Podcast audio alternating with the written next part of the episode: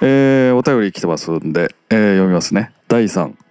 いつも楽しく聞かせていただいていますいわゆるオルジュヘッズになり下がった私ですが特にお気に入りの回はヘビメタ界からうん。サウナの歌あれですよねディストピアのあはいあたりのお二人が何ともゲストと交わっていない回はクラシックだと思いますこれからも楽しく聞かせていただきますエスキディースケ あ。うん。これは多分知り合いのそうね。あの人でしょうねあの、大ちゃん、大ちゃうんんにお便りありがとうと送ったら、は大ちゃん全部聞いてくれてるらしくて、いおー最近は、なんか寝るときに、うん子守歌代わりに聞いて、 寝落ちするっていうのがルーティンになってるっていとう。いうことはほとんど内容は入ってないかないや、どうなんだろうね。でもなんかすごい、あの、マジで面白いよって、あの、くれましたよ、メッセージ、私に。だからこのなんかヘビメタとかあ全またく噛み合ってない回が好きやっていうちょっ と変な見方ですよね大ちゃんのヘビメタは、あの、本当いろんな人に、私と京平さんがあまりにも興味がこない。れねでもそうそういうつもりなかったんだけどないんですけどねなかったんだよね。ちょなっんかと。温度差があったんかなっていうところそうが、ね。確かに、レイディオディストピアの会は、ちょっと4人が酔っ払ってしまったあってれいう。はもう、酒飲みすぎたからねどうすることもできないカオスなエピソードだったんで、まうんあ、あれはちょっと言われても仕方ないとこあるけど、確かにねまあ、じゃうあん多分、多分ヘビメーターはそういうふうに、まあ、いろんな人に言われてるんうんで、多分そう聞こえたんだろうなちとょっ思う。と心外ですねこれはねいやいやいやいや、まあまあまあ。でいいんじゃないすえーもう一通これは藤原さんはいはいかはい。えー、と恭平さんの佐野元春のモノマネがおもろかったですという 一位を来ましたけどうん。これ小室の回ですよねこれ、京平さんひ、一言物申したいことあるんでしょえー、とそうですかう。うん。僕なんか言ってましたああれ、別に佐野元春のモノマネじゃないああーそうそうそうそう、うん佐野元春のモノマネじゃない、まあ、小室哲哉のつもりであったんですけど、うん。えーまあ、図らずも佐野元春になってしまったっていうこと でもねあれ自分で聞き返して思ったんですけど、うん。三四郎の小宮っぽくなかったああ、わかんねえなあなんかこれ小宮小宮っぽいなと思ってうん。これ今年の忘年会でできるなと一瞬思ったんです けど忘年会でやるんですか。もう小宮っぽかったなと思って俺にも初めてモノマネがああ。一つ習得したっていう感じですなんかモノマネできますみつさんはい。誰やすこ。 はい。やばいなもう似てないそれすら似てないですね、あれ、こんな感じじゃないやすこって。まあ、言い方はそうですけどうねん。はいそうそうそううそう。んそんな感じです。こんな感じですそんなか感じです。そうですねあの大ちゃんにもぜひねあの大ちゃんもヒップホップ DJ やってたんでね昔そうね。僕はうそう、彼に結構教えてもらったんでヒップホップん。大ちゃんと京平さんって、その、つなが、仲いいのもう最近全然会ってないけど昔は昔はあの家来たりとかああ、そうなんだ。してましたよああ、そういう、ああ、そうなんだ。う大ちゃんもあとお笑い大好きでしょあの人ーうんん。あ、そうなんだ。ああ、なら、指定関係があああるんですね、そこにね。そう音楽的なところとかうねーん。なんか大ちゃんもね、うんぜひ、あの、番組遊び来てくれるっていうふうに言ってたんで。ああもうぜひねうん。まあちょっと、ぜひ来来ててほしいですね来てもらいましょう。うんはい、 Transporters All Night Juso. Transporters All Night Juso.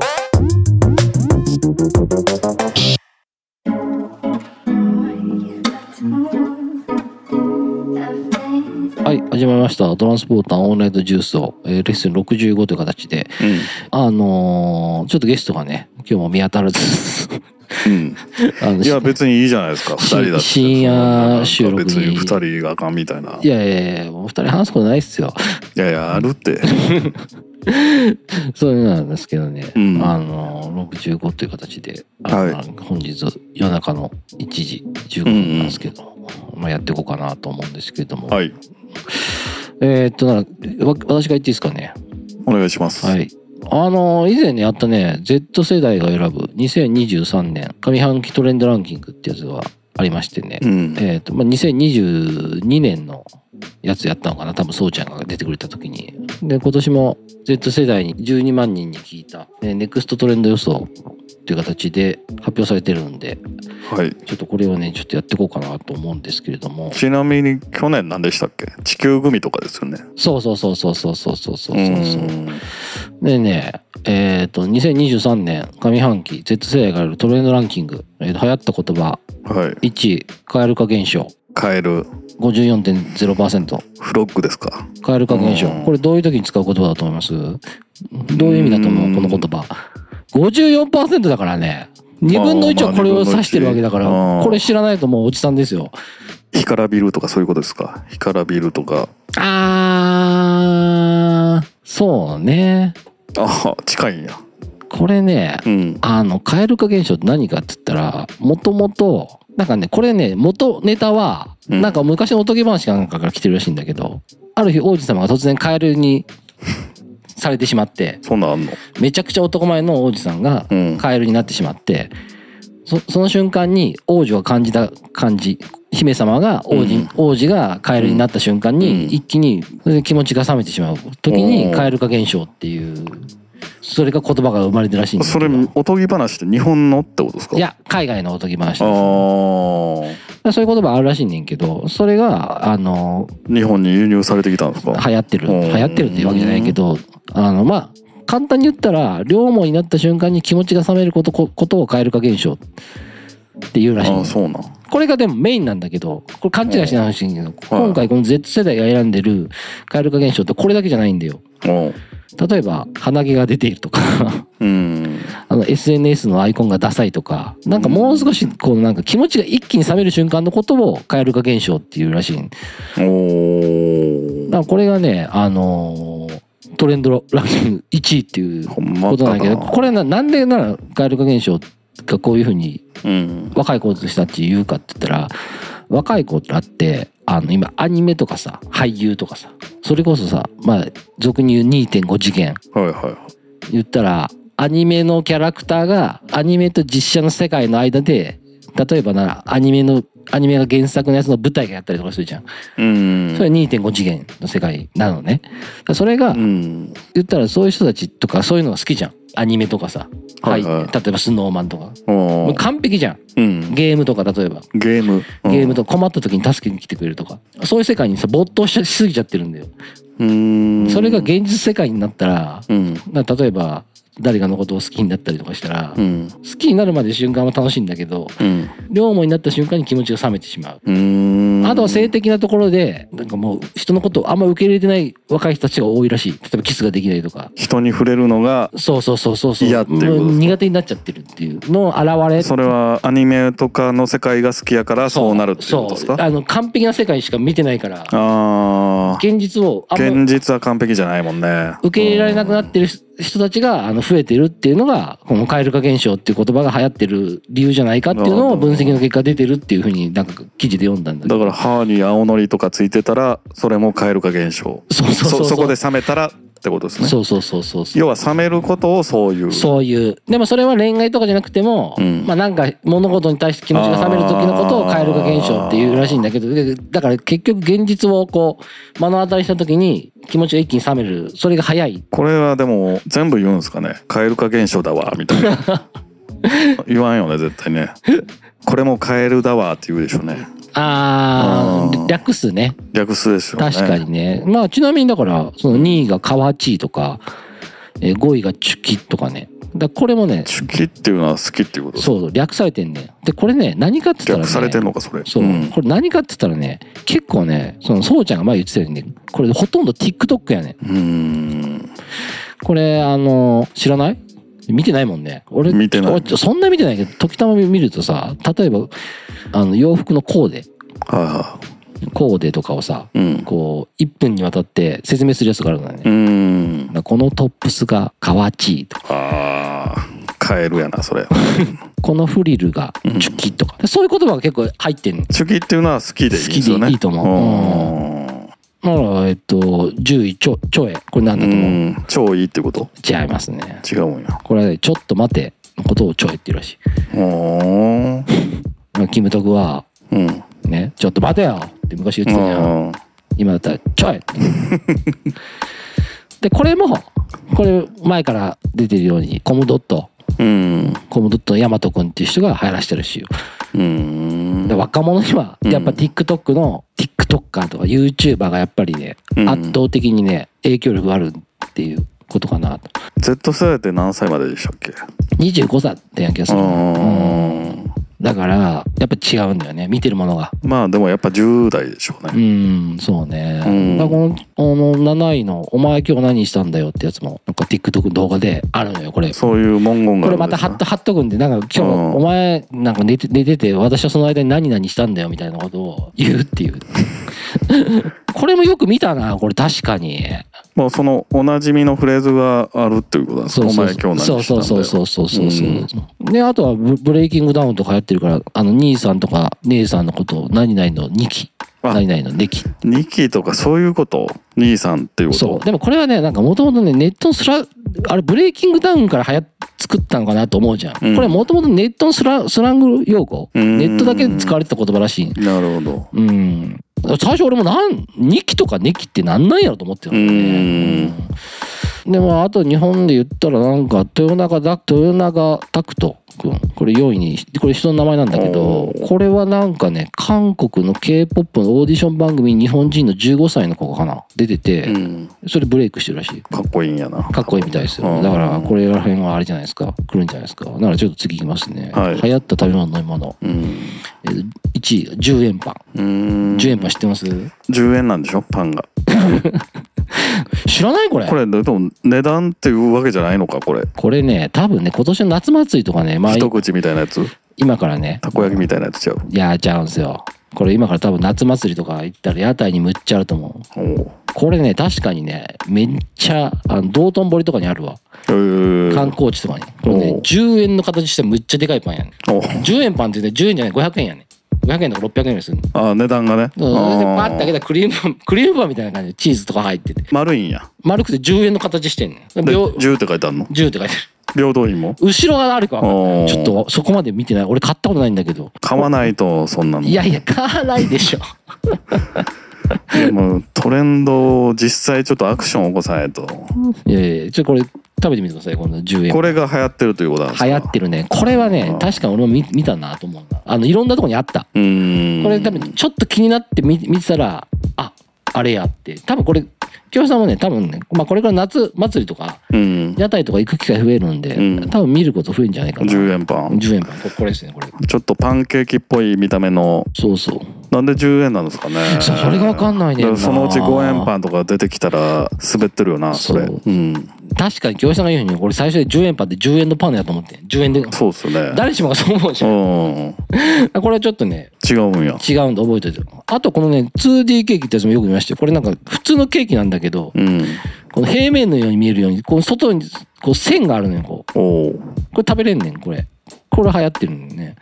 えどうまあこれちょっとノート貼ってくんでどね。まうたど見う食べんのこれいや、普通のケーキなんだけど、ケーキのこの外側のところに線が入ってるの。まあちょっとこれ、あの、あちゃんと物は立体なんですねそあう。ーでも平面に見えるやん。ああ確かにそういう見栄えのケーキ。ああなるほどうん面白い考な。えるねもう見てください、これ。うん去年あった地球グミ一切入ってな いですよ。入ってないね流行のあれが、でもやっぱあれだね。スターバックスは強いですね。今年はメロンフランフラペチーノ入ってますね。まあ流行ったんだろうね。うんスタバってもう並ばな買われへんじゃないですかああ、でもうも。そその時点でねああ、確かに。買わないしまあでも今日俺ね来る時あのセブンイレブンでスタバが缶コーヒー出してんてそれをまあ今飲んでるんですけどうん。だからこれぐらいですよ僕とスタバの接点ってほんまにああ、でもスターはなんか割りかし最近出てますよね。いろんなとこでうね。んうん。だから次行きましょうか。えー、流行った子供のうんランキング。うんえーと、1位、ちいかわ。ちいかわちいかわ見たことかわいいねちちいかわ知ってるでしょ。ちいかわ好きですよ僕ううんん。で2番、推しの子。漫画ですよねこれ漫画。うんで、3位が、お、おパン、うん中うさぎっていうね。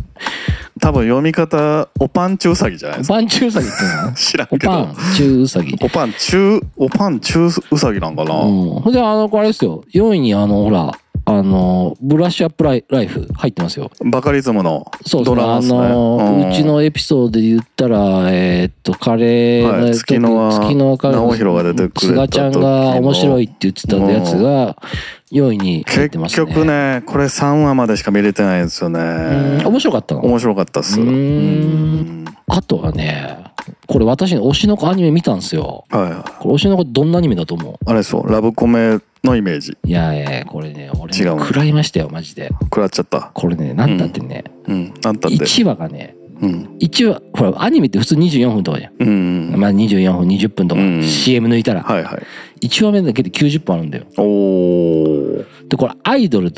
を推してる、うんなんかアイドルのことをむっちゃ好きな、うんおじ、あの人のあおじ話、さん人の話とかをそういうふうに思うでしょ。 で、俺とファンの話とかそういうふうに思わない。タイトルまだあけ聞い確たらかにそうか。推しの子うんこれ全然ちゃうね、実は。はいはいあの、これ主人公が、うんその人医者なんだよ。男男なのうん医者なのね。で、医者が、はい何歳えーちょっと年齢わかんないけど、まあイケメンの、い20代やもう30代ぐらいだったあーの。まあ、ちょっといい年した人が、うんむむっちゃあの頭いいうん人がね、うんまあ俺説明下手だからこれ推しの子見て見てる。あ、まあでもこれあれだね中年男性コンテンツだから見てる人いないと何思をうけど。自問自答してるん だいいっすよ自分の考えでそれならそのさ、アイドルのさ、すごいことをちょっと好きになるのね。あそこはそうなんですねそうそうそうそうそう。で、それは入院してた、あの自分が担当のね、うん女の子が、うんそのアイドルのこと好きやねん。それで知って、うん先生も好きになる。患者が好きやからそのアイドルが好きやからそうそうそうそれで知っそう。てそ好れきでに知なっっちゃうて、それでその病院は田舎にあってね、うんうんその女の子も、その見てる患者の子もすごい難病を抱えてて、もう亡くなる可能性があると。おおで、その女の子は、あの、亡くなっちゃうのよ。おー病気で。はいはで、そしたらその何日か後にい、うんその、すごい好きなアイドルがね、うんいて、うんそのアイドルは愛っていうアイドルなの。はいで、愛っていう子が病院に来んねん。で先生うんは、先生はびっくりするじゃん。おおそしたら、その愛っていう子が妊娠してんねん。あらら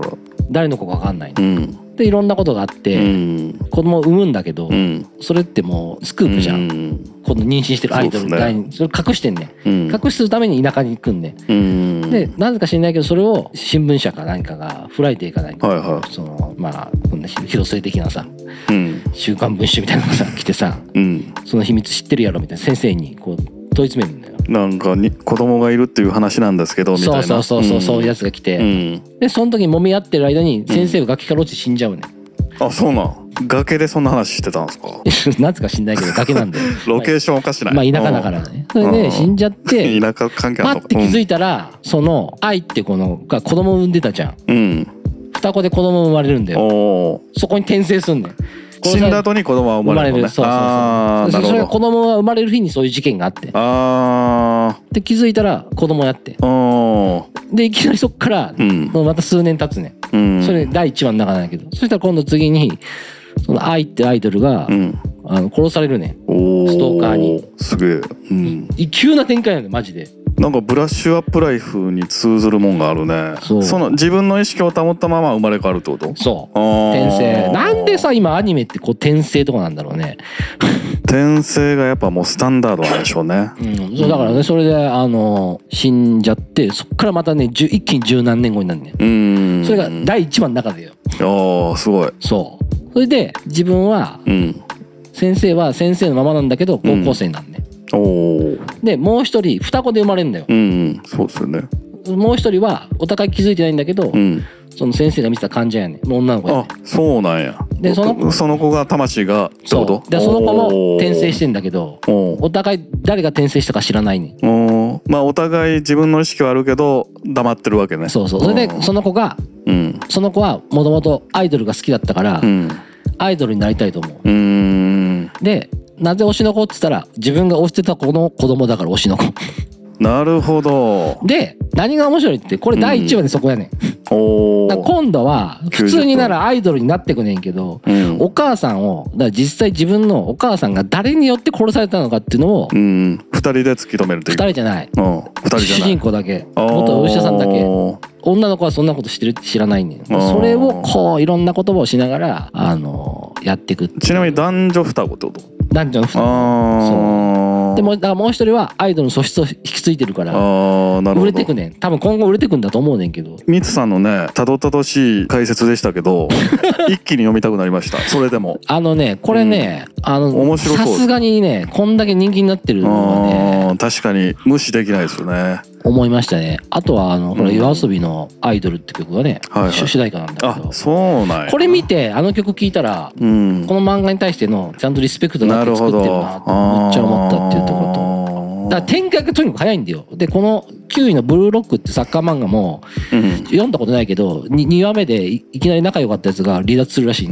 あーこれはだから世界に通用するフォワードを1人選ぶっていうことですよね300人のうちから、そういう漫画なんだ。そういうサッカー漫画ですよね、うんだからこれも展開が上げつなく早くうんて想像がつかない展開らしいんだよだから Z 世代がやっぱり今ってさうんそうちゃんのエピソードでもあったけどさサブスクでさまあイントロがないとにか曲くとか、ね、とにかく展開が早いものをブラッシュアップライフとかもそうなんじゃない俺見てないから分かんないけど確かにそう人生のスピーードサイクルが早いドあーだだから淡々としてるも世のよりはそういうものを見るっていうところとうーんまああとはオールナイト重曹的には Y2K ファッションとかもねあのうんニュージーンズの時出てきましたからねわりかしこれあれですよ本当にやってる価値ありましたねうん多分一勝っちゃ年った、うんいや1年前だったら分かんなかったと思うよああ Y2K とかブラッシュアップライフもうんこれ番組でいろんな人と話してるから俺らも分かってるだからこれは学習してますよ確実にって思思いました推しの子は2話目から普通の時間になるわけ普通にだかあら1番目のその90分を耐えれるか耐えれないかなと思うらでもこれ耐えた方がいいこれは圧倒的に面白かった耐えるって別にだれる感じでもないですうよーんでもやっぱねこれ何見させられてるんだってよく分かんない感じで進むから90分は分なでるほも、どねだって90分って映画1本分ぐらいありますからね、リアルに。短いやつやったらねそうそう。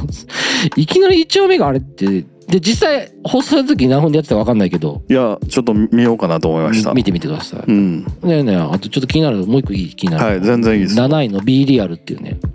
うんこれもちょっと気になったんですけど、これ使ってる人いないんだけどね、これはね、Z 世代がリ使アっルてるね。になれみたいな感じこれなんだと思います ?B リアル。だからリアルになれみたいな感じそうそうそうそう。若者たち B リアルみたいなそう。うん今、リアルが求められてるんですよ。えそのままの意味ですかそのままっていうか、これアプリなんだよ。でさ、今インスタとかってさ、今、京平さんインスタやってないけど、だから加工しまくってるのをなしにしろみたいな感じもっとリアル。えもっとリアルインスタって、もともとうん投稿したん、投稿したのがこそだ。ツイッターみたいなタイムラインに上がるじゃん。はいはもともとそれだったいの、んだけど、それ結構みんないいね疲れとかうんしちゃって、そのインスタの中にある、まあ、ストーリーですが結構みんな若い子とか、まあ、私たち世代もみんな使ってんねん。うんそれは24時間で消えんねん。うんさらにこの B リアルっていうのは、1日に1回だけ通知が送られてくるらしいんだよ。そしたらそれを2分以内に投稿しなきゃいけないらしい。だから好きな時間に好きなように投稿できないのよ。うんだから例えば歯磨いてるじゃん。うん通知が来るじゃん。うん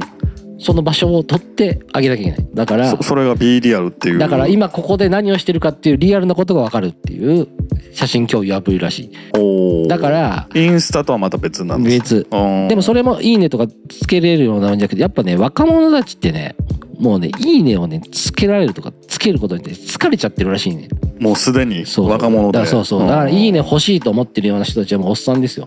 うんかっこですよ。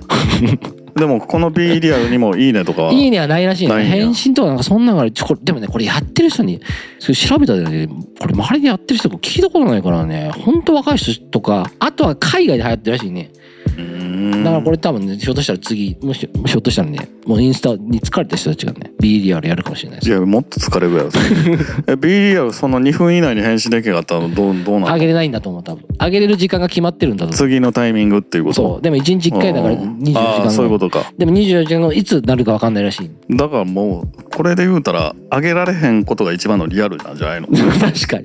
ていうか社会人になってあげれない率の方が高いからね。やだからもうあげれへんとこがリアルでしょそうそうそううそんうですね。その8位の「風」みたいなのも気気になるけどねこれちょっとわかんないですね。なんやろふふ知られます掛け声かないやいやまあ別にこれはちょっとわかんいいけどで、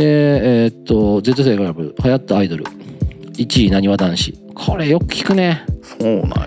こうさんのうん息子さんもめちゃ好きって言ってたもんね。男性が結構ハマってるって言ってたよう。ーんで2位が TWICE で3位が SnowMan。4位が番組で言ったら、そうちゃんが好きな IVE が入ってますね。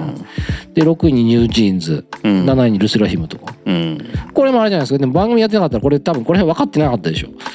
そうねニュ今ージーンズルセラルセラ、IVE。アイブは分かってないねアイブがやっぱね、アイブの方は上なんですよアイブはね、多分ね、若い子にめちゃくちゃ人気あるんだと思おーう。うん。まあニュージーンズはおっさんたちがあいやまあまあまあでもこれ Z 世代やうもんんな、若い子にでも流行ってると思うよ、多分。うんまあ、プラスおっさんかな。どうなんだうろうね。んまあまあ、そうねまあ、乃木坂入ってますけど、日向坂入ってませんね。残念ながら。そうか乃木坂うん。ね12.6%入ってますね。うんで、な流行ったアーティスト。うんえっ、と、1位、夜遊び。うんこれが約20%。2位が有利。これは聞いたことあるよね。これないですかドライフラワーでしょドライフラワーうか。で、3位が名前言ってたサウシードッグ。うんんフジロック出ますよねうん出ますね。うん、で、まあ、まあ、5位にバウンティー、おーバウンディ入ってる6位にマカロニ鉛筆、おーマカエンで8位にヤングスキニー。これね、のこれこれ調べたんですちょっと。うんヤングスキニーなんかラッパーみたいやん。やっぱラッパーっぽいでしょ。うんこれラッパー、俺もラッッパーかなと思って全然バンドで、パーおーあの、やっぱなんかね、サウシードッグみたいな感じのバンドでしたね。サウシードッグもよくわ からんねよくわからんねスキーに履いてるんですか好きに入れないです入ってないあとなんかね、あの、なんていうの、昔の歌謡曲みたく、うんなんか結構この辺の世代の特徴って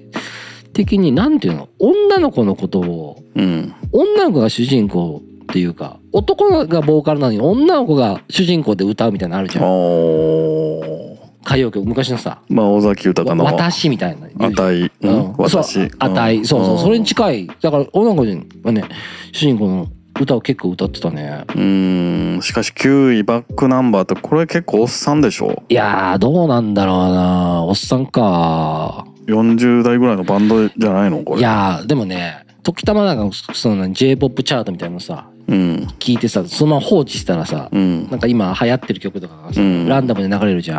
ん。いや、バックナンバーがふ,、ね、ふうにね、流れてきた時にね、ちょっと切ねえなと思いましたね。あそう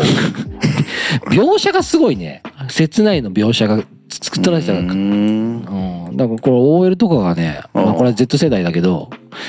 もう OL があの、バックナンバー聞いてたら、切ねえな切ない曲が多いうんねあとなんかね、バックナンバーの曲に出てくる男の人が、なんかもうダメすぎるね。主人公ネガティブすぎるな。ああ なんかあの、君の相手は、うんなんか僕なんかよりももっとかっこよくて、背丈がた高くて、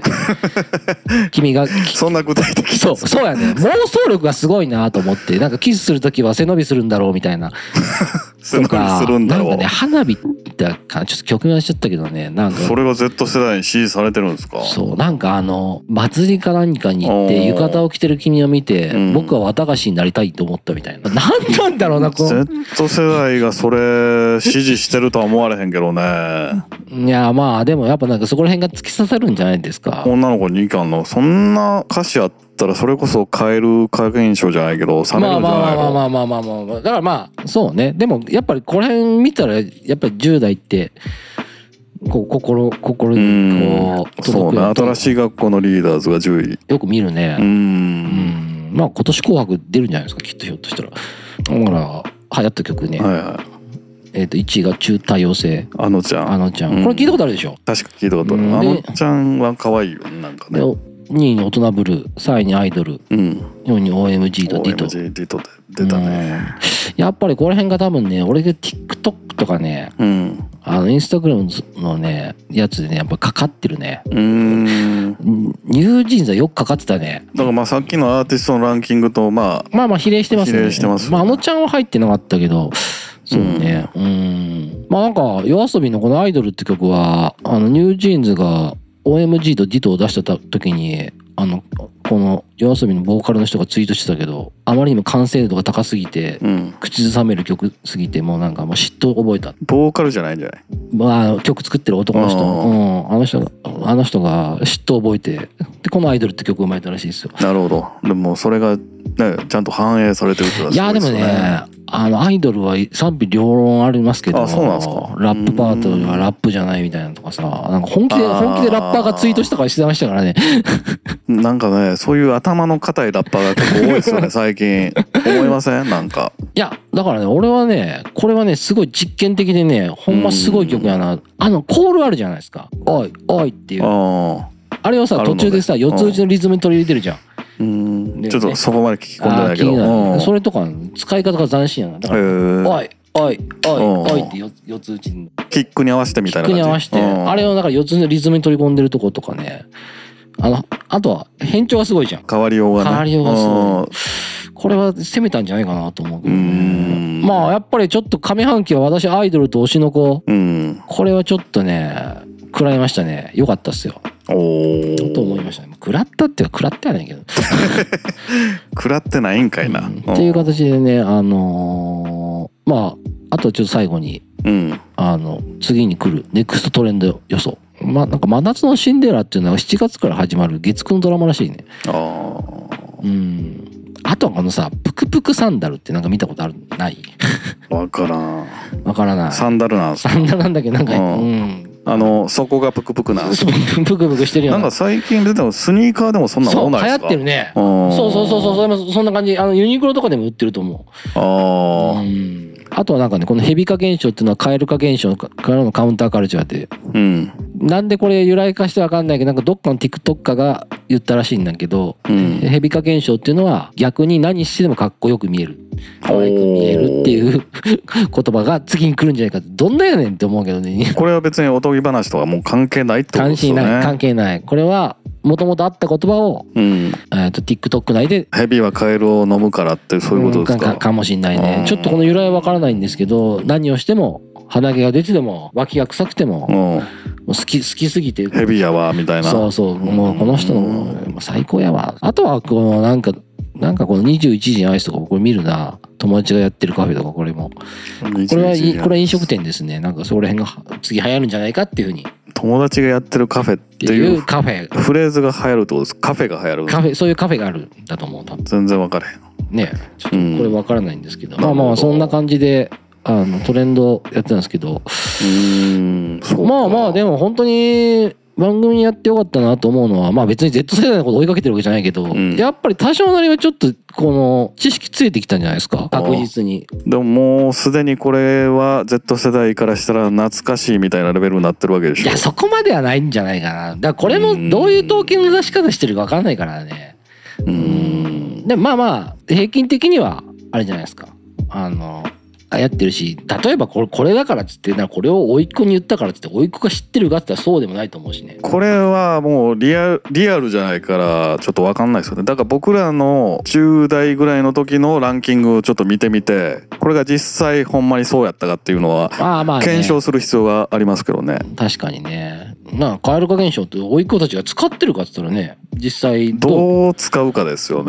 ねだからなんかもう少し多分ポップな感じで使ってるんじゃないかなっていう気はするけどね。そんうんな、そんな重い言葉じゃないというか、うん失恋とかそういうのじゃなくて、なんか何でもカエル化現象とりあえず。なんかちょっとダメなところを見そうそてうそうそうそうそう。軽く言うみたいな感じですよねだから、なんか例えばそういうような面白い動画を撮撮った時に、うんハッシュタグカエル化現象っていうああ多分入れたりとかしてるんじゃないまあそうなかんかなってないう気はするけどね。うんそうかまあまあなるほどそんな感じで。うん。あのー家の出来事なんですけどねうん。家帰ってきてでパンイチになってうん。次の日の弁当でも作ろうかなと思ってた時に、うん。急にカーテンレールが外れたんですようん、これ。うはんいカーテンレールごとねうん。ポチポチって落ちたの。ガシャーンと落ちてうん。は丸見えになったんですよね外からいはいはいはい。うんあの、荷物が、膨大な荷物が丸見えになってしま うの。パンツ一丁の僕も丸見えに なっていやでもその時思ったこんなに高いビルとかがいっぱいあったんやって思いましたねマンションとかあー、まあ開か発というかねカーテンで、そうそう今京まで平さんの家って、ああ、でもそうか、カーテンがなかったら結構見、外から見ようとも見えカるーテか。ンをね全開にすることってあんまないんですけどうーん。バサッと落ちた時にあこんな高いマンションいっぱいあったんやいつの間にかできてたんやっていううん。もうそこ住んで結構長いですからね、ん言うてもうん。その時の流れを感じたっていう話なんですけどね、うんうん、ミツさんのマンションも結構高いからそういうことはないと思うけどああ、どうなんだろうね。カーテン開くことあるあるし、うんあるしさ、そのさ、ベランダ、ベランダ出てさ、そこにすのこみたいなのあるじゃん。すのこっていうかなんかこの、ベランダと、うんその外の間にさ、一枚あってさ、そこなんかプライバシーが守れるようにさ、ぼやけてるじゃん、なんか。ああはいはいはいあそうかそうかあのー悪いことした人がさ、テレビの時にさ、モザイクみたいなはいのはいやってはるいやはいつ元詐欺師の人とかそうそうの、はいはい、インタビュー受ける時にあるようなやつそうそうねだから、あんま見えないんじゃないかなっていうふうに思ってて。あとまあ距離結構離れてますもんね他の、そうね。ね、マンションとか目の前にないですからうね。んであとこの向こう側に高い建物があったら分かるけど、うん高い建物ないからないよねわ私わりかし上の方に住んでるんでそうですよねだからまあそんな見られないんじゃないかなと思って時たま、うんあの風呂上がりとかは裸でそこにベベランダ出てお洗濯取り込んだりとかしてる時あるけ どね、うなかなか攻めますねでもああいう時って頭真っ白になりますよこんなに丸見えなことはあるんやっていうぐらい丸見えになったん でえどうしようかなと思ってうん、それ何それカーテンをくっつけたのカーテンをくっつけるねんけど、うんその前にまず現状を何で隠そうっていうところがまず始まるんですよあははははパンツ一丁やしうんでもそれ覗ける夫は覗けれるわけ結構見ようと思えばねうん見てなくてもなんか見られてる感じがあるじゃないですか確かそにんねな窓がいっぱいあったら、うんとりあえずカーテンは直さなあかんけども、うんうん応急処置が必要うんうんじゃないですか、うんうんとりあえず報復前進して見られんようにねうんなんか段ボール貼んのもああやばいい家みたいじゃないですかうんうんうんどうしようかなと思ってた時にあったのがあのメルカリを梱包するようなプチプチの袋はいはいはいはそれが大量にあったんで、いはいうんとりあえずそれを貼っつけてうんでホームセンター行かなあかんなっていうことでそれ今日の今日の話なんですかいやちょっと前ですねで今ホームセンターまだ行ってないいや行きましたあーいやもうその日のうちにやっとかないあとー確かに裸で生活できないですから いやすぐね友達にちょっと電話してみてうん僕がお金を貸してる友達がおるんですけど僕がお金を貸してるうん2万ほどあ京平さんが貸してるのそうそうそう貸してるあダメですよ貸したら人にお金なんて まあそうなんですけどねななんでお金貸したんですかいや生活費え生活費大丈夫ですかちょっと京平さん謎のこういう関係あったりしそうしそうですからねあそいつは確かに謎ですねうん不気味なやつですよゴミ屋敷みたいなとこ住んでるし前言った民泊の部屋の掃除しててうん拾ったメガネで生活してるそれすごいなやつなんですけどねとりあえ ずタバコをめっちゃ吸うんですよまあ金大が丈ないっ夫てなんいかう大丈夫その人いや大丈夫じゃないと思います2万円生活費借りる大人いる 今バイトしてでもなんとかなるでしょだからね今散髪も行ってないんで超ロン毛ですよ、うん一応今働いてはいるんですけどねえー、ちょっとそれ気になりますねその人あそすごい謎じゃないですかだってうでももともとねうんホテルマンやったんですけどねあははうんは結構有名なうん京都に転勤になって京都が遠すぎて辞めたっていううんあそれで無職になっちゃったそっからちょっと自堕落な感じになっちゃっすごいうんなそんな人いるんだ今でもて部屋の写真見たらびっくりすると思いますもうオあーバーのオーバーキュースタジオは目にあんな暗いはならないですあかのジャンルが違いますジャンルが違いますか僕は服とか生ゴミとかないじゃないですか、うんそいつはあのきついバイオ研究所みたいなうわやばいなそれ食ったもんそのまま置いとくそれやいやとたまテレビで出てくるようなやつあいやガチでテレビ入ってもいいぐらいあのあー寝床以外寝床も寝袋なんですけどあそこ以外土足 OK なんですーすごいなそれ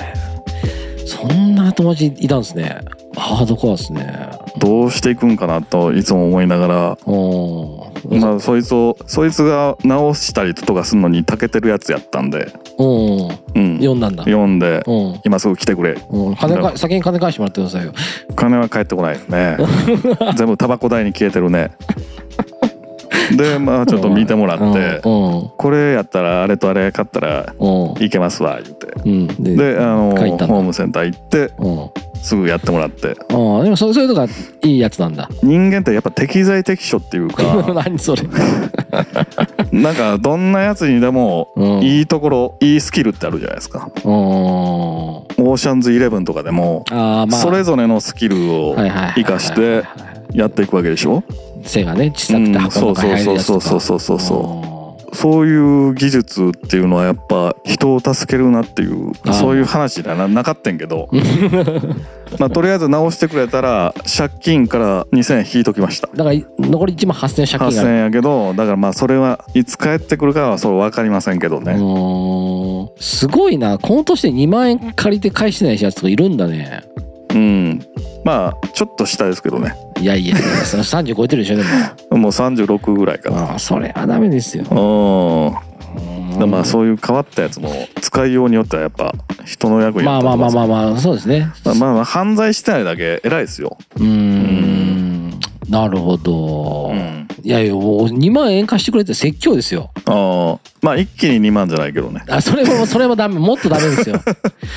それなん、それなんとかなるって踏み倒せよって絶対思ってるよ。だって、ひょあっとしたたらもっと貸してるかもしれないもんね。そうねうん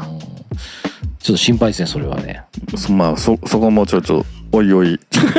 あの報告していこうと思いますけどそうですね。うん残り1万8000円の借金。そうですねあーはいちょっとへ返済お願いいたします。はいあの、要は YouTube でさ、うんケンタッキーとかさ、うん餃子の王将とかさ、うん再現レシピ、再現するレ、はいはいはい動画あるじゃんありますねちょっとあれね、前、け京平さんがケンタッキーをね、はい買ってきた時にね、その後にちょっといろいろなやつ見てて、うんケンタッキー再現 YouTube のうんやつをね、見てたんですよう。んで、唐揚げとフライドチキンの違いってね、うん唐揚げは、えっと衣というか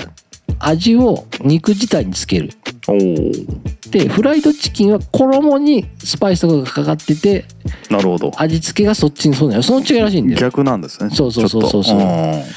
今日ねちょっとカカルディでフライドチキンの素買ってねまずはちょっとこれ試してみようとはいなんか下下味にね やっぱ味をつけるやつがついててねうんじゃあやっぱね普通に揚げてみたんですけどねこれ唐揚げでしたね普通のうまかったですけどだからそもそも切り方1個の個数がすでに唐揚げサイズでしたからそうねそこがでかいんちゃうかなと思うあとはさ、うんなんかあれじゃないの大きさだよね鶏肉のね鶏肉のねうん、だからまあそうでしょ、うん形ですよねそうだからあれがケンタッキーぐらいのサイズやったらあフライドチキンだねってなると思うんですよ確かに、間違いなく唐揚げサイズやったからあこれ唐揚げじゃんってなっちゃったと思うんですうんそうだねであとあとさちょっといろいろ調べてみてたらさ、はいケンタッキーってさよく考えてもさ5つの種類があるの知ってる肉の中にこれ5個もあるとはちょっと意識してなかったけど言ったらねサイっていう腰の部分でウイングレバー、うんえー、とキール胸でリブあばらでドラム足ドラムは分かりやすいですよねそうでもこのドラムとかってさ肉屋に売ってんのこれでも手羽元とかそういうことじゃないの手羽なのかな手羽にしてはさ大きくないでもウイングが手羽って書いてあるからねあそうかうーん手羽手羽先手羽元うんこんな感じでしょ多分そうですねまあでもでかいうんでかいかなそうだからこのリブとかうまいじゃん、うんあばらの部分、うんリブ好きですねこれとかもさあリブとキールこれ違いあんまりよく分からんけどこれ系は好きですよ四角いやつうねんうんキールって割りかし多分これ胸肉でしょ胸の部位って書いてあるからだからこれパサパサ割りかししてるんじゃないでもその代わりケンタッキーの場合は衣自体にめっちゃ血がついてるから飽き飽きないんだようんそうねところでちなみになんかケンタッキーって3つまではどの場所で指定することできるらしいですよおーレジで言ったらなかなか勇気いりますけどね勇気いるよねリブ3つとかそういうことですよりねあだからねなんかね同じものダメらしいよだからサイウィングキールとかそういうことだからこれあれだよね前のエピソードで話したあれと一緒だよね内田と一緒だよねちょっと注文の仕方これいるよねうんだからそのマウント取るためにあの高校生とかアルバイトに言ったらいいんじゃない意味がわ からないえこれじゃあ5個入りのやつやったらもう指定もクソもないわけってことですかあでもさそれってけ結局ランダムで入ってるんじゃないのあれってあ1個ずつ入ってないんかあれうんだと思うよ多分どどうなのそれってあるの入ってるいやー覚えてないな気になって食べてみないとわかんないよね1個ずつ入ってるようなイメージもあるけど確かにドラムがない時もあったりするからのうーんそういう時は当たりやなとずっと思ってたけどあーなんかねそれをた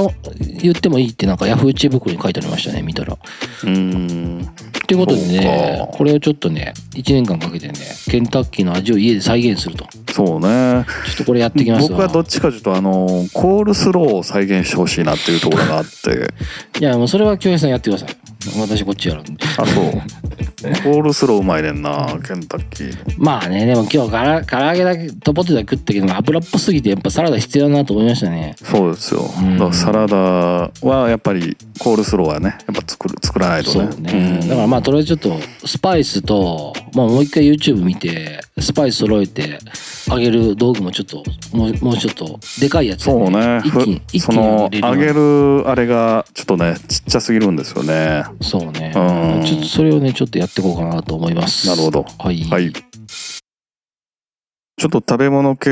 の話題が続いちゃいますけど、はいはいはなんかあの食材でねメインじゃない食材の最高級の食材を食べたいっていうのはないですかい。メインじゃ例ない。え、ばあの、うん。ステーキとかエビとか魚とかじゃなくて里芋とかあー、だから例えば、椎茸とか椎茸とかでめっちゃいい椎茸。そうそうそうそうでも、ステーキにかなうほど、そうそうそうそうメインにはならないけど、っていうことね。そうそうそうあーその、里芋のレベル100みたいなやつうーん。あんまりないかな、 俺。そうっすか俺だって俺、どちらかというとメインにお金かけそうな感じでしょ、俺のタイプ。今まで家で唐揚多分、げとかそういうことね家で見出てきてるものを見,、はいはいはい見たら、何か一品メインがあって、それが一番金額高くない。うん大体サブのものって本当におかず程度で、おかずっていうまあまあ確かにそうでもまあ、言う言いたいことはわかるよ。みだからうんうんサブに出てくる味噌汁の中の入ってる豆腐が、あのそうそうそうめっそうちそうゃ高いそうそう京都の京都の両手におろしてるような豆う腐んを実は使ってるみたいなやつをやってみたいってうこんとそああ、なるほどね。まあ、それもそそれはあれなんでしょ一品だけでいいんでしょそうの一品だけでいいです全部が高級食材ってわけじゃなあくて。じゃなくてそういう高級食材やったらうん。うんステーキとかに匹敵するんじゃないかっていううんうんうん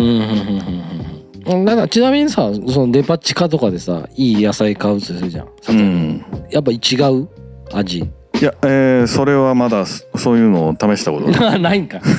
あ違うんでしょうねなうなんどうしてもやっぱ弁当を作るとメインとかで考えちゃうんでーうん。そこにお金使っても白飯が進むかどうかっていうところがちちょっとわからないうん。そういうのはいずれかはやりたいなっていう野望があるんですけど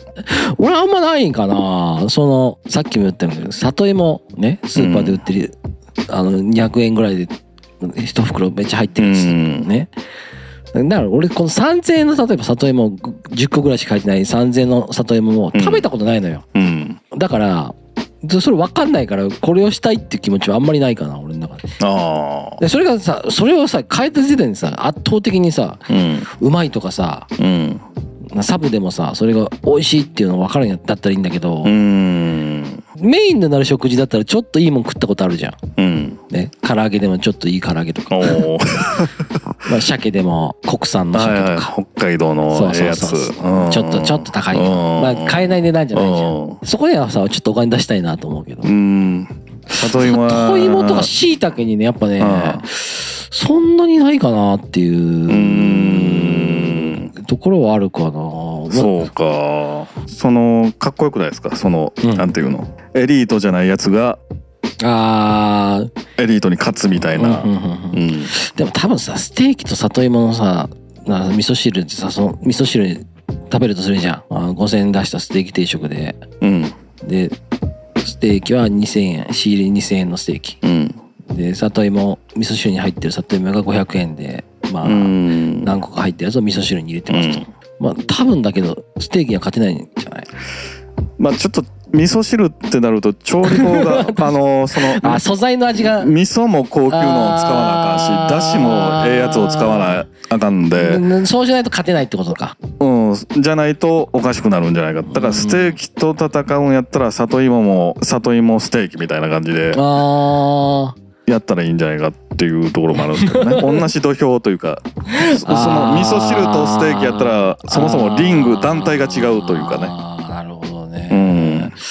まあちょっといいっすいいやつ買ってみたら一回そうなんですよねそれで試してみたらいいんじゃないそこなんですよそれで勝てるかどうかっていううんだから豆腐ステーキとかだだまだまだあれじゃないのいうんまあ豆腐ならどうでしょうね冷ややっことかでうんうーんあ豆腐ステーキとかまあ豆腐ハンバーグと普通のハンバーグでってことでしょ同じ土俵で高めだったらあーでもその豆腐は超高級な豆腐だったらいやもう豆腐ハンバーグになっちゃうともう豆腐から離れてるというかそのドーピングしすぎっていうか肉体改造しすぎやなとなるほど、うんうあんハンバーグと戦うんやったらそうねおろしハンバーグ対冷ややっこかうーんうんかゆ豆腐ううんんなるべくそんなに形は変えずにっていう、うんなるほどねそうねそうねだからまあ言ったからにはちょっとチャレンジしようかなと思いますうん、うんどこで買うんですか百貨店ですよ百貨店で買ううんんですか高島屋とかでだから一袋5,000円ぐらいのしいたけマジでそれ買うの あるんかどうか知らんけどあまあまあ、うん普通だったら絶対買わないものを買うってことね。う。そうですよねああ。そういうやつらの実力を知りたいなっていうとうころだなーん。まあちょっとそれ買ったら一つくださいよ。うんちちょょっと食べてみたい。っと焼いてねうん食べてみましょう、まあでも、この素材の味っていうところで比べた方がいいかもしれないね。なんか入れちゃうと分かんなくなっちゃうもんね。そうですよね塩コショウきっとね。塩コショウかな、うん。だから隣にまあステーキも置いてそうね。だから同じぐらいの値段のステーキ置きましょうかうん。 ややこしいな。ちょっと難しいな、うんジャッジが難しいですね。そうね。で、まあまあいいんじゃないですか。料理、まあさっきも話しても私もうやんるそうですねその結構面白いんで、まあもう前のエピソードの話したけど、うんちょっとそれを今年の夏ちょっとチャレンジしていこうと思いますはい。はいはい。よくわからない話よくわかん なかった。いやー、参りましたよ。うん本当に。巻いてますねいつもうん。行井さんってさ、過去とかに思い出あるこうしとけばよかったみたいなこと、うん。うんああいれやいや、うんこうしとけばよかっじゃた。あの頃が良かったなとか、ああいやめちゃくちゃありますよあの頃に戻りたいなと思うあとあーあか。るあるある俺一切ないんだよ。えー、俺、変なのこう見えてね、変なのじゃないですようね。んいや、これ今が、今が全てじゃん。うんうんいやいや、だからさ、現実はうんだからさ、今いる友達とかさう、んがさ、ちょっと話すことあるじゃん。うんその20年前の過去にあったこととか、し人とかさ、おうまあ20年は言い過ぎだけど、もう30年とかさ、うん例えば小学校の友達とか、うん今さなあ会おうって言ったら会うおーそういうことね中学校まあギリギリリ中学校うん中学校まではえーっと義務教育だから、うんえー同じ地域に住んでた人は絶対同じとこう行くじゃん、んそうですねで高校行ったら一気に視野広がるじゃん、うんでも高校は高校で同じような学力の人間しかいないじゃんうんで大学行ったら大学行ったら違う県から来てる人たちがいてさらに広がるじゃんおーで社会人になったら働いたら年齢層がバラバラだから、うんもっと視野が広がるじゃう、んそうするとさ、なんかもうさ、そこのとこで話すことないんじゃねえかなと思ってさうーん、言ったら確かにものすごい小さいさ、コミュニティの中で生きてるじゃん。ちそう学区内とかあってさ、そそうっすねこの中で生きてた少しずつさ、話すことって今更今さ、更あんのかっていうところですねそうそう。あとは仲良かったら今でも会うからさ、そうかだからそもそもかかってなかった人にさ、2、3時間会うために会うあ会いますますそう言われると会えへんようなまあ誘い文句にもよるよるけどねうーん。どういう感じで来るまあのかね、ってだいかうらねまあ一つあるとしたら同窓会的なもうの。うんん。同窓会も今日さん同窓会行ったことあるんですか行ったことないですねあのうん。誘いが来てたかどうかそれもちょっと分かんないです よ暗黒時代すぎでし ょ。いやマジで来てたんかなななんかそうういうのでもさ今来たらさ行うんくちょっと難しいな行きたい気持ちも20%ぐらいはあるけどその20%は何のためですか昔の人にとえー昔好きだった子に会いたいとか例えば僕だからだいぶ小学校とか中学校とかだいぶ会ってないでしょ会ってないよでまあミツさんは何人かは今でもつながりがあるのかもしれなあいらけあどらあらあらあらあら僕そういうの全くないんで小中うん今会うっていうことはうんだからそれで行きたいっていうのはあるだからさだからさあれじゃない連絡来ないんじゃないの逆に京平さんがどこで何してるか誰も知らないんじゃないのあーでもそう京平さん大か阪なんでしょ大阪ですよそれだったら誰かに接点あるでしょ一人ぐらいうー俺こんな離れても接点あるわけだから静岡とないんかまあそれ人によるよね暗黒時代ですから中学校時代うんうんだから友達はほとんどおらんかった しおったとしてもそいつも友達がおらんからだから別に共通の接点があって友達になってるわけじゃなくそうてそうでもこう友達がいないっていう接点で友達になってたってことううんんまあ高校行ったらもうそいつらもなくなるわけでしょ、うだんからそのおのずとなくなるんですよねうーうんんだからさまあ別に会いたいっていうのはあんまないなくてさまあ今誰が何してるかっていうのもそんなに興味ない興味ないしあのあとそのなんかもうずっと昔から会ってはいる友達だったらいいけどさ20年も会ってない友達から連絡があってきたらさうんなんか詐欺詐欺とかのさあだ からそうそういう意味ではもうそうしか捉えないよねお金怪しいよねお金なんかちょっとつ最初うさんなんか飲み行こうとかあ飲み行ったらさあうん最初楽しくてさ、うんでなんか2回目個別で会ってうさ、んあのねなんかそういう話になるとかさツボ変えへんみたいなそうそうそうそうあーあるじゃないですか、、はいはいはいや前ねこれこそね、うんあのなんか俺この前北浜のカフェでね、まうあ、ん半年ぐらい前だけど、い川沿いの川沿いのカフェ、久しぶりに行って、うんうん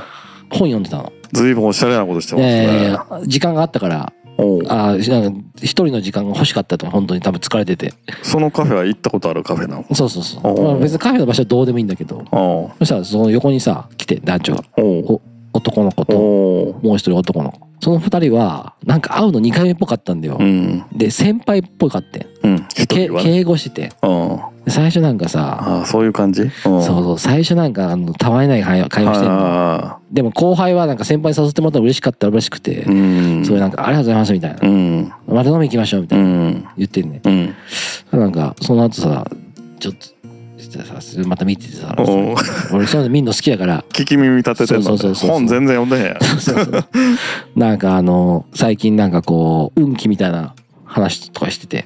よく、よく、よくなり、よくな、会長みたいな話そうそう、いい方向に持ってきたくないみたいな話とかしててさ、ああ、そうですね、みたいな。怪しいなんか怪しい。うんそで、その後なんか、なんか説明してて、うんこう見、見ながら、うんそれ何かわかんないんだけど、やっぱ何かをね、勧誘してたんよ。これやればどうのこうのみたいなうんおうやっぱああいうの見てたらね、もう大体ね、久しぶりに会う人ってあんなんじゃないかなって、ほんまに思っちゃうよ。ああっていうのはまあ置いといたとそしてこも。ミツさんはなんか「やってんねやってんね」みたいな止めに入らなかあ、ったそういう。それは勇気ないな。あそういや、結構そうさ、かなんかそんな話もさ。ミツさんが言うのはそういう意味でっていうことでしそょうそうそう。そういうのも、そういうのもあったり、あとは、今更あって、あ話すこと特になないんじゃないのかなっていうふうには思っまあ思そっれちゃうは確かに思っちゃうんだけどまあうん思っちゃうんだけど、うん実はさ、その何年か前に高校の同級生、同級生が、同窓会あったの。うんあんま俺その気持ちであったから、まあうん仲いい子は今でも会ってるし、うん別に会ってない子にわざわざ会い会い会ったり、うんまあ、い言い方悪いけどさ昔可愛かった子が劣化してるおばさんになってるの見て見てもさ綺麗なままの言い方方が悪いなうん綺麗なままの方がいいじゃん、うんね思い出のままねそうそうそうそううそうそうそうまあもちろん向こうもそうですんよそうですねう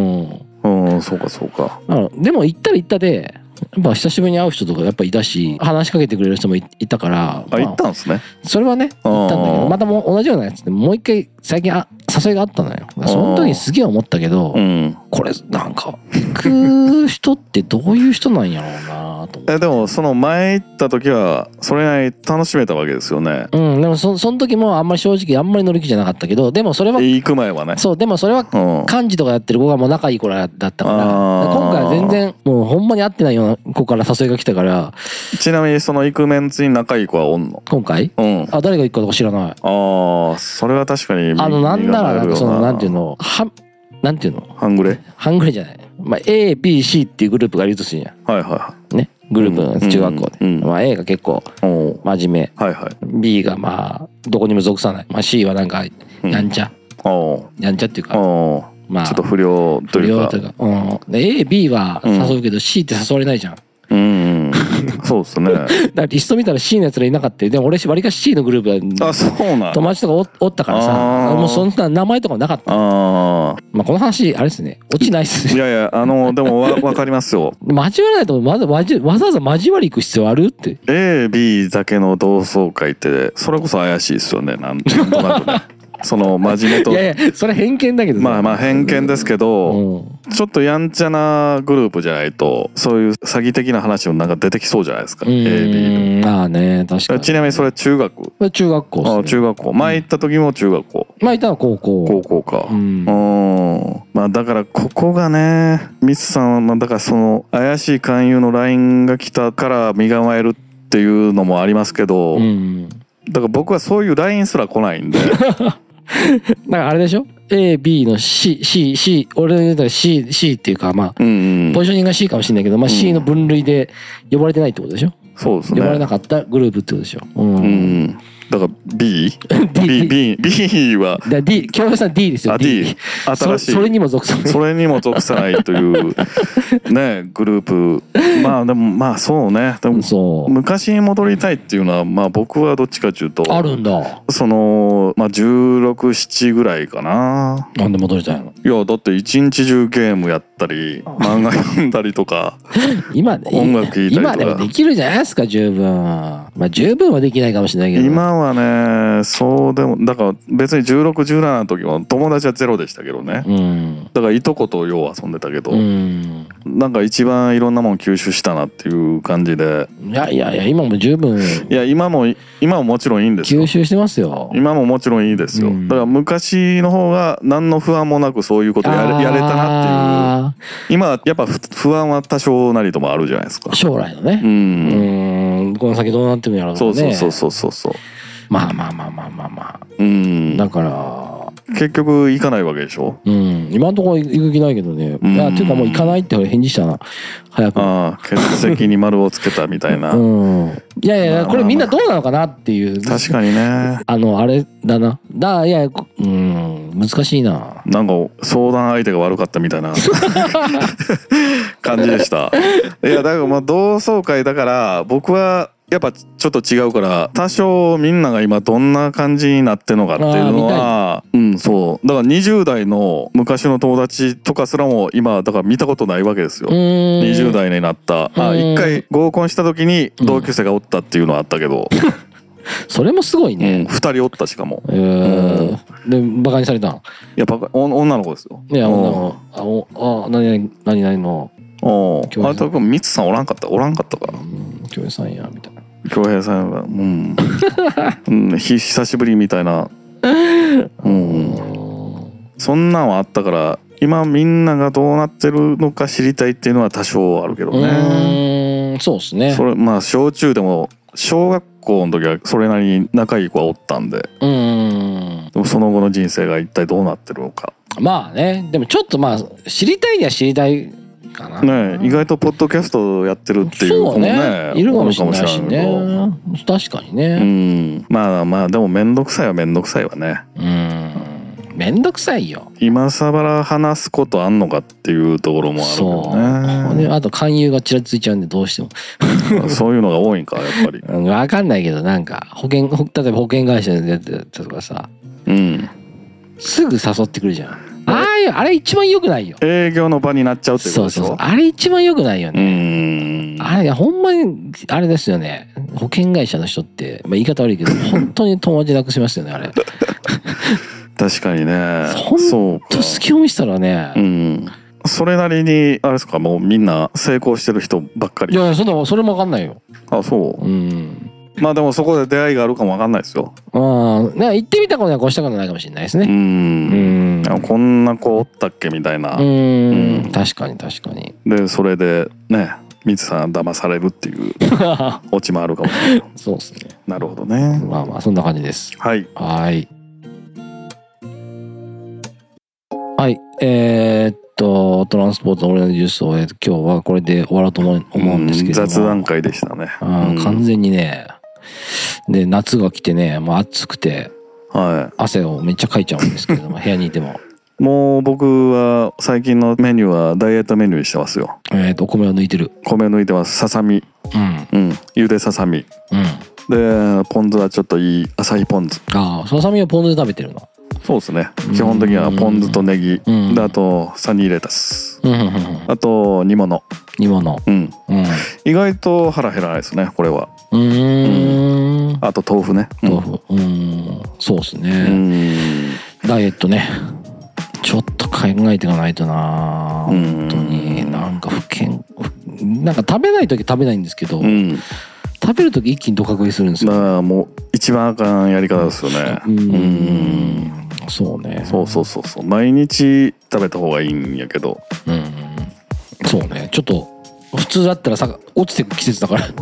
今落としたいですよね。大体マイナス、大体毎年夏になって2、3キロぐらいは落ちますよ。 23キでロま落たちたところでってでまたそいうまた冬になったらすぐ戻るし。そうですよねふと思うんですけど、うん洋平さん今何歳ですか、今40ですよあとは80ひょっとして80歳なくなるかもしれないじゃないですかそう何歳まで生きる予定ですか周りの人よりは長生きしたいですねうんまあとりあえず仮に80歳でしましょはいうほらあと夏を体験できるのあと40回だけですようんそのうち週末の土日7月8月の土日人生の中であとは何回ありますいわかんないですまあまあまあ言っても少ないでしょ夏の週末の土日そうそうそう土あーまあ少ないですよということなんでねね皆さんも何やそれ土日を大切に夏はしていき ましょう。っていうことです。なるほどね。それを伝えたかったそれをん伝ですね。えたかったはい。ということで、あのー